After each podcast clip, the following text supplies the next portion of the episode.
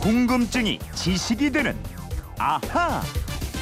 네, 궁금한 건 풀고 살아야 됩니다. 궁금증이 지식이 되는 아하 휴대폰 뒷번호 3938님의 궁금증입니다.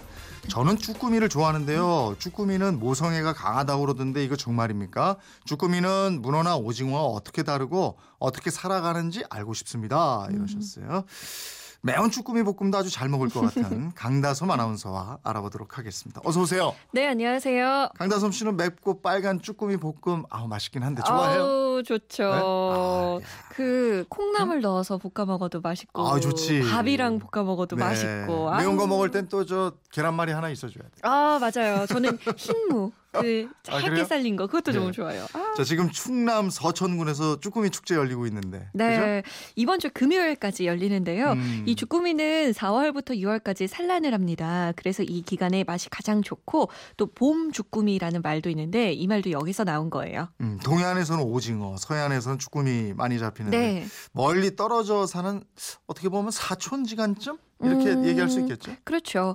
이 둘 다 연체 동물이고 머리와 발이 붙어 있다고 해서 두 종류로 분류되는데요. 다리 개수가 달라요.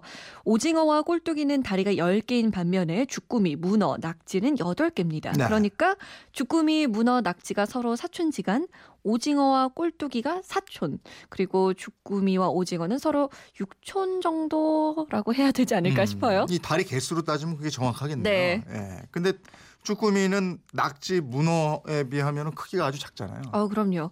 이 주꾸미는 낙지와 함께 문어과에 속하지만 많이 커봤자 크기가 20에서 30cm 정도입니다. 네. 낙지가 약 70cm 정도 크기고요. 문어는 제일 큰 게 거대 태평양 문어인데요. 음. 벌린 팔 길이가 4m가 넘고요. 우와. 몸무게도 15kg이나 된다고 네. 하니까 엄청 차이가 나죠. 사실 쭈꾸미는 문어, 낙지에 비하면 이거 그동안 푸대접 받은 편이었죠. 음, 그런 셈이에요. 문어는 이름 자체가 글, 월, 문자를 써서 문어고 제사상에도 오릅니다. 네. 그리고 낙지는 산 걸로 먹기도 하고 연포탕이나 전골 등으로 요리되면서 음. 미식가들의 입맛을 사로잡았습니다. 또 오징어도 요리법이 아주 다양하잖아요. 구워 먹기도 하고 찌개로 먹기도 하고. 그런데 이런 거에 비하면 주꾸미는 내세울 게 별로 없었는데요. 네. 이 매운 주꾸미 볶음이 널리 퍼지면서 언젠가부터 길을 펴기 시작했습니다. 음, 그런데 이런 쭈꾸미가 모성애가 그렇게 강해요? 네. 주꾸미는 바닷물 수온이 상승하는 봄이 되면 심해에서 올라와서 수온이 따뜻하고 먹이가 풍부한 얕은 바다로 이동을 하는데요. 네. 이동 기간이 무려 한 달 정도 걸린다고 합니다. 음. 이 사람으로 치면 대장정을 펼치는 거죠. 그리고 이 과정에서 자기 영역을 확보하기 위해서 싸움도 자주 벌여요. 어. 조용했던 바다가 이 봄이 되면 예. 수시로 주꾸미들의 전쟁터로 변하는 거죠. 아, 조그만 것들이 또 싸움을 일으켜요. 네. 그 작은 쭈꾸미들이 서로 싸우면서 영역 확보하고 이러는 건 알을 낳기 위해서인가요? 음, 그렇습니다. 주꾸미는 소라를 아주 좋아합니다. 음. 몸을 숨기기가 좋고 알을 낳고 부화시키기에도 안성맞춤이기 때문인데요. 네. 안식처를 찾은 암컷은 산란기가 임박해야만 수컷을 선택합니다. 음. 짝짓기의 선택권은 오직 암컷한테만 있는데요. 아, 암컷은 산란이 임박하지 않으면 짝짓기를 허락하지 않고요. 네. 그래서 수컷들은 암컷 집 앞에서 무작정 기다리다가 음. 다른 수컷과 죽기 살기로 싸우기도 하고 때로는 싸움에서 치명상을 입기도 합니다. 자, 이저 수컷 쭈꾸미의 운명이 예? 이참 남의 일같이다. 그런 과정을 거쳐야만 암컷의 선택을 받는다. 그렇죠. 네. 암컷은 산란기가 임박하면 그런 수컷 중에서 한 놈을 받아들여서 사랑을 나누고 짝짓기가 끝나면 자기 집이나 미리 봐둔 보금자리로 돌아가서 알을 낳아요. 음. 이때 몸에서 나온 타액과 이끼를 섞어서 긴 줄을 만듭니다. 네. 그런 다음에 그 위에다 알을 하나씩 하나씩 붙여가면서 약 400개의 알을 낳는다고 해요. 자꾸 수컷 입장에서 생각하게 되는데 그럼 약한 수컷 이놈은 어? 장가 한번 못 가보고 못 그냥 가는 거네. 거죠. 네. 이게 법이 필요해. 그래서 주꾸미 봐.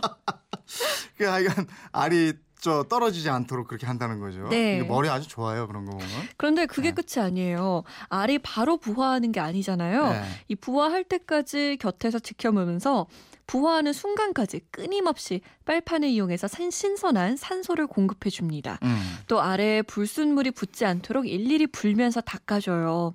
이런 과정을 거치면서 알이 부화할 때까지 어미 주꾸미는 거의 먹이를 먹지 아. 않는데요. 그, 그 기간이 얼마나 되는데요? 거의 두 달 가까이 오, 됩니다. 그래요? 네, 50일 안팎 정도? 그러다 보니까 한 달 정도 지나면 지쳐서 쓰러지는 어미들이 늘어나고요. 네. 진이 다 빠져서 그 자리에서 죽고 맙니다. 음. 그러면 알에서 부화한 새끼 주꾸미들이 이 어미의 몸을 아이고, 해요. 그래요? 네. 죽음이 모성애가 정말 대단하네요. 네. 이게 요즘 우리나라에서 일하는 끔찍한 사건들 뉴스에 심심치 않게 나오는데 맞아요. 그 모성애 부성애는 과연 있을까 뭐 이런 생각도 해보는데 오 그런 거 비교하면 쭈꾸미가 훨씬 낫네. 그렇죠. 쭈꾸미한테 그런 사람들은 좀 배워야 되겠어요. 맞아요. 네. 차가운 바닷속의 그 주꾸미들도 정말 생을 아름답게 마무리하잖아요. 네. 그러면 쭈꾸미는 그 이름이 왜 쭈꾸미예요? 아, 정확하지는 않는데요. 죽으러지고 미끄러지다라는 뜻에서 주꾸미가 됐다는 이야기가 있더라고요. 음. 많은 분들이 쭈꾸미로 발음하는데 맞춤법상으로 주꾸미로 발음하고 적게 돼 있습니다. 음. 그럼 오징어는 왜 오징어예요? 어, 오징어도 재밌어요. 조선 후기 정약전이 쓴 자산 어부에 이런 내용이 있습니다.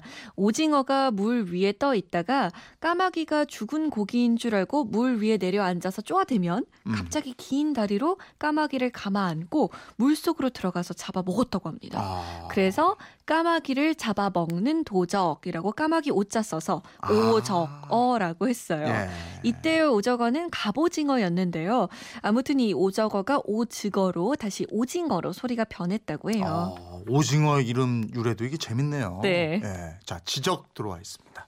2104님인데 네. 15kg가 아니고 150kg이겠죠. 네. 근해에서 잡히는 문어도 30에서 40kg도 있는데요. 네, 제가 살짝 잘못 읽었습니다. 예, 죄송합니다. 150kg이 맞습니다. 네, 정정합니다. 야, 우리 그냥 뭐 이렇게 술렁술렁하면 큰일 나요. 그러니까요. 정확하게 지적하시네. 잘해야 됩니다. 3938님 궁금증 풀리셨습니까? 저희가 선물 보내드리겠고요. 이분 저는 궁금증, 호기심 생길 때 어떡합니까? 네, 그건 이렇습니다. 인터넷 게시판이나 MBC 미니 휴대폰 문자 샵 8001번으로 보내주시면 되는데요. 짧은 문자 50원, 긴 문자는 100원의 정보 이용료 있습니다. 생활 속의 호기심, 궁금증 많이 보내주세요. 네, 궁금증이 지식이 되는 아하 강다솜 아나운서였습니다. 고맙습니다. 고맙습니다.